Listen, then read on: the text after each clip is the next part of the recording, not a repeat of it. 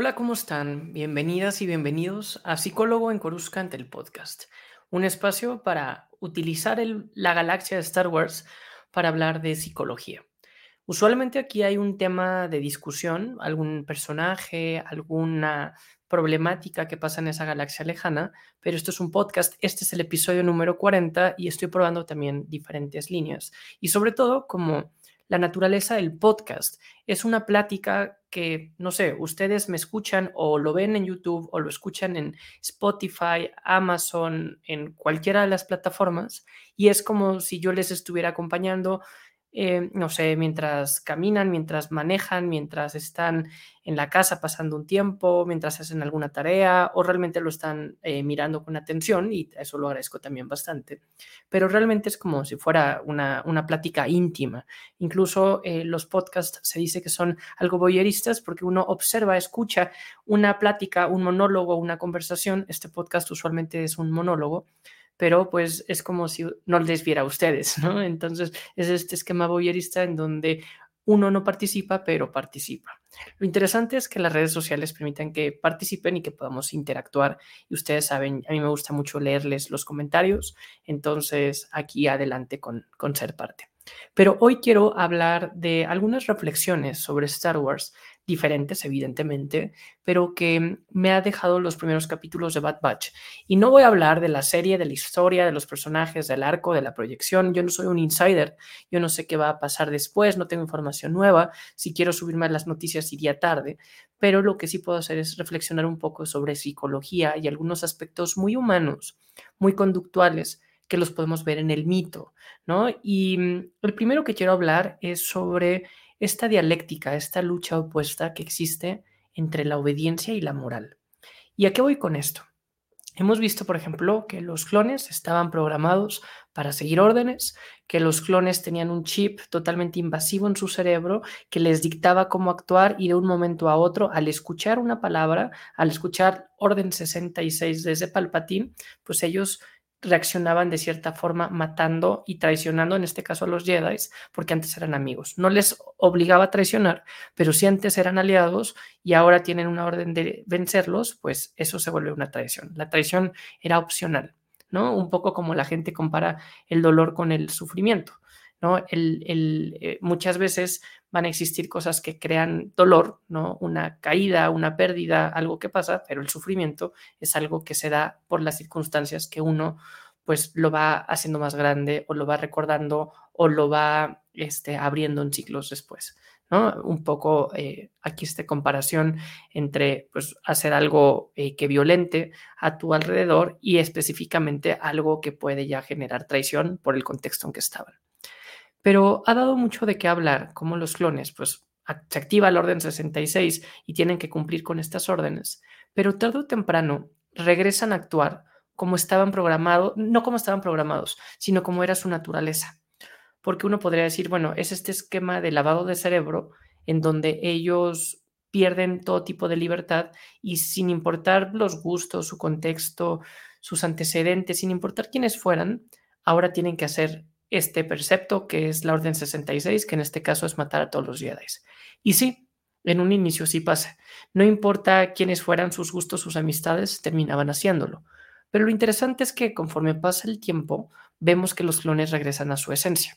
Aquí podremos entrar a un tema más, eh, no sé, una asunción propia de la orden de los chips y esa puede ser que conforme baje el tiempo pues caduquen, ya no sean tan eficientes, pierdan impacto, no sé, y esto pues entra en la licencia narrativa de la historia de Star Wars. Eso no lo podemos saber y si lo supiéramos es propio del contexto y de la historia de la galaxia, de esa galaxia, pero lo que sí podemos darnos cuenta un poco es la explicación humana conductual. Nosotros como personas vamos creando nuestros propios hábitos. Hábitos, no sé, tan básicos como lo que comemos, la ropa que usamos, eh, horarios, pero también podemos tener otro tipo de hábitos de usar algunas muletillas, repetir algunas palabras, tener ciertos temas de conversación, tener ciertos intereses e incluso nos podemos llevar hasta ciertos hábitos de pensamiento, ¿no? Y que si esto lo vemos a, no sé, una escala grande, pues es lo que se va formando nuestra personalidad y nuestra identidad. Y evidentemente podemos cambiar de un año a otro, en un contexto, en una situación, pero pues esto es algo gradual y sobre todo que responde a lo que va pasando alrededor. Esto lo podríamos ver muy relacionado con lo que ha sido la evolución, por ejemplo, ¿no? Que como especies hemos ido evolucionando y evolucionamos en conjunto. Los leones, los tiburones tardaron tiempo en convertirse los más fuertes en toda la pirámide de supervivencia, pero eso también daba tiempo que todas las demás especies, así como estos que eran los líderes, evolucionaban, también ellos evolucionaban y las gacelas eran más rápido y los peces tenían algún tipo de contexto para camuflajearse y se evolucionaba de una forma equitativa. Los seres humanos al descubrir el fuego, los seres humanos al empezar a caminar erguidos, al que creciera nuestro cerebro, al comer, no sé, con el fuego, al comer mejor, empezamos a evolucionar de una forma desproporcional y evidentemente cuando llegamos con la tecnología evolucionamos de una forma masiva que no permitimos al ecosistema y alrededor reaccionar de la misma forma. Lo mismo pasa de cierta forma a escala con los clones. Los clones llevaban un comportamiento conductual y colectivo, en lo individual, por cuadrillas, por tropas, por garrison, con la guerra, con la galaxia, llevaban su propio ritmo, pero con este chip se agudiza, se escala y ya no responden de la misma forma con el contexto. No obstante, si lo vemos colectivamente hablando, pues por esa línea funciona. Pero individualmente hablando, cada uno de los clones tenía su propio contexto, tenía sus propios gustos, preferencias, amistades y había creado sus propios hábitos. Esos hábitos que mencionaba en un inicio, que van más allá de los básicos, como que alimentarse, en dónde vivir, sino también hábitos neuronales. Es bien interesante cómo funciona nuestro cerebro. Nuestro cerebro funciona o sea, tiene las células que transportan información, se les conoce como neuronas, no son exclusivas del cerebro, pueden estar en el sistema nervioso o incluso en algunos otros órganos. Existen diferentes tipos de neuronas, algunas motoras, algunas para pasar información, algunas para tener recuerdos, pero lo interesante es que la forma en que se comunican entre ellas dos es a través de química, a través de una grasita que suelta la cola de la neurona, el axón, ¿no? Una mielinización, y por eso si comemos algunos productos como nueces, o como algunas grasas naturales van a ayudar a que tenga más grasita y pues las eh, neuronas se mueven con mayor facilidad. ¿no? Químicamente. Pero también está eléctricamente, físicamente, hay una chispa que no sabemos cuál es su origen, que pasa en la concepción de forma programada a través de nuestro ADN, empieza esta energía, entonces las neuronas de forma eléctrica y química van pasando información. A lo largo de todo el cerebro, de todas nuestras circunvoluciones, así se llama esta masa viscosa que está formada y que la vemos en lóbulos. A lo largo de todas ellas están las neuronas y pues se van conectando y se van conectando y se van creando una especie de mapas, de rutas muy parecidos a los que utilizamos en nuestros ordenadores, en la computadora, en donde sabemos que en esta carpeta, en estos archivos voy a guardar estos documentos y puedo tener una, una ruta más fácil. Evidentemente se van creando estos mapas mentales temáticos, de sensaciones, de recuerdos, de conceptos, en donde pues yo cuando memorizo o aprendo algo, pues voy creando nuevas redes neuronales, nuevas vías de comunicación para que sea más fácil llegar a estas neuronas y sobre todo estar teniendo esta ruta. Obviamente, aquellas que más utilizamos, el lenguaje, los gustos, los temas, no sé si estás estudiando o estás trabajando, estos temas, esta gente, estos intereses, pues en nuestro cerebro literalmente nos vamos a dar cuenta que son nuestros mapas neuronales que más utilizamos. Incluso se puede mapear. Pueden ver electroencefalogramas, que son estos estudios que monitorean los cambios en el cerebro y se puede ver cómo se activa una u otra forma. ¿A qué voy con esta explicación de neuropsicología? Que los clones ya tenían cada uno sus propias rutas, incluso en su identidad. Ya sabían si eran amables, si eran éticos, si eran correctos, ya sabían eh, qué les gustaba, qué no les gustaba, ya sabían cómo se iban identificando. Llega el chip del orden 66 de una forma totalmente invasiva a eliminar cualquiera otros puntos para que trabaje únicamente con esta orden. Y esto es el mismo ejemplo que la evolución humana con la tecnología, que es mucho más rápido que el contexto, que no da tiempo a las redes neuronales a prepararse para algo más pero también eso hace que tarde o temprano las demás rutas se vuelvan a encontrar. Con el paso del tiempo es normal que se regresen ciertos hábitos. Por eso es que nosotros como personas difícilmente cambiamos tanto. Podemos cambiar de forma gradual, podemos cambiar de forma consciente, pero pues ya vamos a tener estos caminos codificados, estas rutas en donde tarde o temprano, sobre todo si las ejercito, con ejercicios mentales, eh, repasando, pensando, hablando en voz alta, estudiando un nuevo idioma, haciendo juegos como ajedrez, por ejemplo, que nos pueden ayudar a tener ejercitadas diferentes áreas del cerebro, la meditación, la respiración, que nos lleva también a explorar áreas no tan conocidas, no de la galaxia, sino del cerebro, pues nos permiten tener una mayor flexibilidad mental. ¿no? Una, una neuroplasticidad que nos permita aprender otras cosas y sobre todo mantener todas nuestras rutas más útiles. Y aquellas que no utilizamos, algo que, no sé, hace muchos años aprendimos y nunca lo hemos utilizado, a se le conoce como aprendizaje inútil, ¿no? Que lo sabes, pero no te sirve realmente, realmente de mucho. Evidentemente, uno podría decir, oye, ¿por qué dicen que si sabes andar en bicicleta nunca se te va a olvidar? Porque aquí es un aprendizaje también motor. ¿no? Y es como cuando alguien sabe conducir o sabe caminar o, o tiene alguna disciplina, como puede ser tocar un instrumento, incluso hacer baile, en donde esto es otro tipo de comunicación entre las neuronas. A lo que voy con todo esto es que los clones, después de la Orden 66, probablemente con el paso del tiempo se regresaban estas otras conexiones neuronales que permitían que volvieran a ser las personas quienes eran. Esto estoy dando únicamente una respuesta eh, química, orgánica, biológica. Estoy regresando a las bases biológicas de la conducta. Nosotros somos seres sí biológicos, pero no solamente biológicos. También interactuamos en nuestro entorno.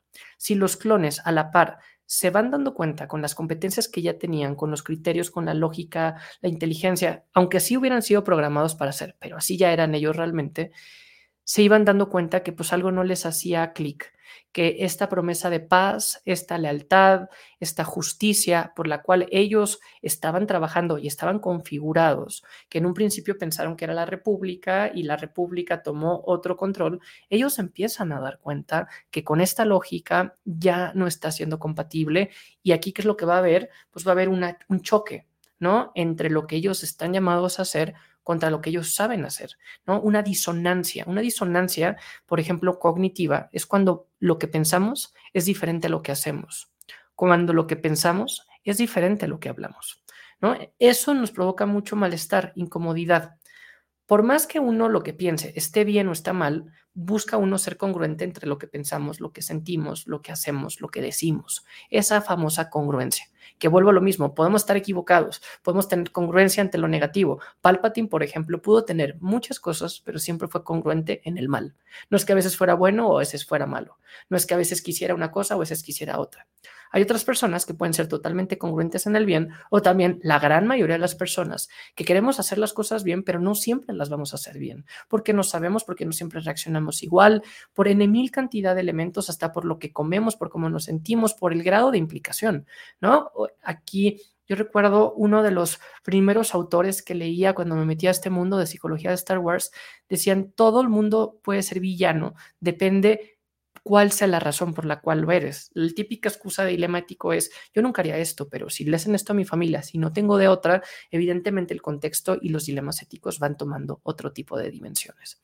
Los clones se van dando cuenta en esta serie de elementos cómo les va llevando a tomar decisiones y se van dando cuenta que el mundo como conocían ya no hace sentido y van a tener un choque y una disonancia cognitiva. Y si algo sabemos con los clones es que son disciplinados, es que les gusta mantener esta estructura y este orden y por eso yo puedo hacer una inferencia, una proyección em, con esta información que yo vería realista y probable que la razón por la que no vemos clones en la trilogía original la razón eh, en la historia, ¿no? Porque pues, la, razón real es porque pues, primero se inventó Star Wars antes que la Guerra de los Clones, bueno, antes que el contenido previo.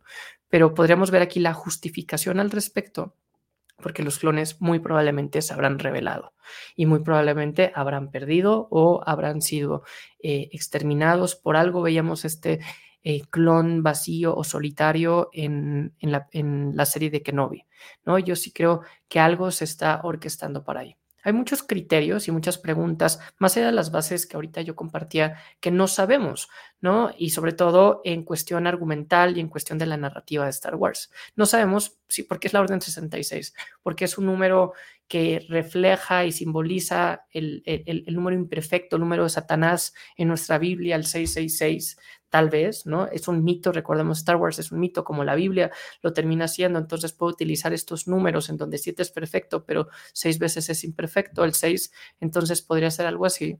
Pero ¿qué nos quiere hacer saber? suponer que hay otras 65 órdenes al menos que no conocemos, o en Legends se hablaban de prácticamente 150, y hay algunas personas que dicen que esta cantidad de órdenes ya son canon porque en un juego, en un libro, se mencionaba otro tipo de, de orden. No lo sabemos. ¿Y qué tipo de órdenes pueden ser? Volcarte contra alguien más. Incluso he escuchado algunas teorías muy locas y muy radicales que puede existir una orden para que los clones mismos se autoaniquilen y dejen de existir. No sabemos, pero aquí esto vuelve a lo mismo, es parte de una narrativa, de una licencia de lavado de cerebro. Y bueno, si hablamos de lavado de cerebro, pues no podríamos hablar de algo ajeno a nuestro planeta, ¿no? Nos hemos dado cuenta que aquí hay, por ejemplo, voy a hablar de cultos, ¿no? Que son estos movimientos que cumplen con ciertos criterios en donde de forma colectiva existe, en este caso, un, líder, en donde se aprovecha de las vulnerabilidades, se van dando indicaciones, se pide que haya algo al respecto, eh, que, que, haya algún tipo de abandono, de sacrificio, y pues bueno, el culto, ya sea religioso, como los que socialmente son bien aprobados todavía en nuestra cultura, o aquellos otros cultos extremistas que llevan incluso a la muerte, tienen algunos patrones en donde la gente pareciera que se hipnotiza, se robotiza y únicamente responde a su líder y hace cosas que uno externo no podría creer, pero que cerebralmente, cognitivamente, terminan funcionando así. Sobre todo ¿por porque los aíslan del contexto. Terminan siendo personas que se aíslan como comunidad, que viven solos y al momento en que regresan al contexto se van dando cuenta de lo pues no sé, de lo equivocados o ciegos que podrían estar. Aquí por eso vuelvo a lo mismo con los clones, que por una es el proceso químico y cognitivo que el chip en este caso entra, ¿no? Así como el culto en el culto religioso o el culto em, de estos problemas que hemos visto en los últimos 20, 50 años en Estados Unidos y en muchas partes eh, radicales que parecen de, de broma o de película, y por otro lado encontramos este elemento conductual contextual, ¿no? Entonces, el culto, el líder, en una sería el chip, en otro sería este seguimiento, ¿no? Que, que, en este seguimiento colectivo, que es algo más este, impuesto, pero por otro lado, el tú salir o regresar de tu contexto, pues es lo que te ayuda a estar bien. Creo que pocas veces se habla de qué importante es tener nuestro contexto, nuestro ecosistema estable. ¿no? Porque, por ejemplo, en muchos tratamientos psicológicos, para bajar la ansiedad se busca tener hábitos, ¿no? Se busca más o menos despertarse a la misma hora, dormir las mismas horas, comer eh, al mismo tiempo. Eso te ayuda a dar tranquilidad y a ella sabértela. Por algo, o sea, esta es la misma explicación de por qué nos gusta lo familiar, porque nos sentimos cómodos, porque bajamos ansiedad. Es la misma explicación de por qué nos gustan los ritos, ¿no? En Navidad, las fiestas, las celebraciones, porque ya sabemos lo que se puede esperar. Incluso cuando uno asiste a misa o una orden religiosa, más allá de sus propias creencias, sabes aquí que es una zona segura porque ya sabes lo que viene.